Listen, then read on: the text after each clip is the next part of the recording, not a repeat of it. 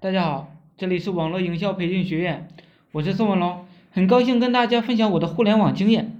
我一二年的时候啊，就操作过情感培训咨询的业务，那个时候我看见网络上有人做这个项目，于是呢，我就建立了一个论坛，建立了 QQ 群，开始招生，做这个业务的培训。有一个小兄弟啊跟着我干，那个兄弟是一个浙江人。家庭呢不是说太好，太幸福。据说啊，他老爸是暴脾气，经常的打他，打他，也不给他钱。但是呢，他想创业，于是啊，我就收留了他。我渐渐的发现这个兄弟啊，买零食都是一个人偷偷的吃。他呢借钱呢也不还。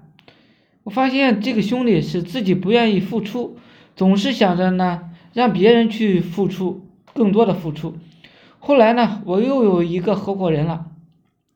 这个合伙人呢是一个小老板，但是呢，他总是说宋总的理念强，我跟着宋总做，我觉得我还是不适合当老大的。于是呢，我也收留了这个兄弟。这个兄弟跟我出去的时候买水、吃饭总是抢着付钱，甚至买零食呢。都是先让我吃，分钱呢也是我说怎么分就怎么分。后来前面那个穷人的儿子找我吵了一架过后啊，走了自他自己不赚钱，我也不愿意继续养着他了。后来啊，这个自己本来就很富裕的小老板一直跟着我做事，也一直的很尊重我。我想起读高中的时候，我们班主任说过一句。我以前觉得穷人的孩子很努力，后来发现呢，我错了。穷仅仅是穷，真正努力的是那些富人的孩子，他们的家教很好的。后来呢，我谈过几个女朋友，发现了一个现象：凡是家庭比较困难的女孩子，她们都是比较虚荣的，喜欢呢让我给他们买包包，买了之后呢，非常的感动，喜欢要好的车子。而富人家的孩子呢，基本上他们就不需要这些，他们更加关注的是我们之间的感情。穷人呢需要的是物质，而自己呢又不愿意去争取。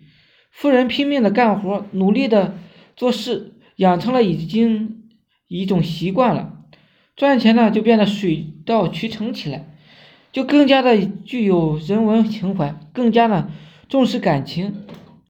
书本上的知识啊，与我们社会中的见识是一点都不一样的。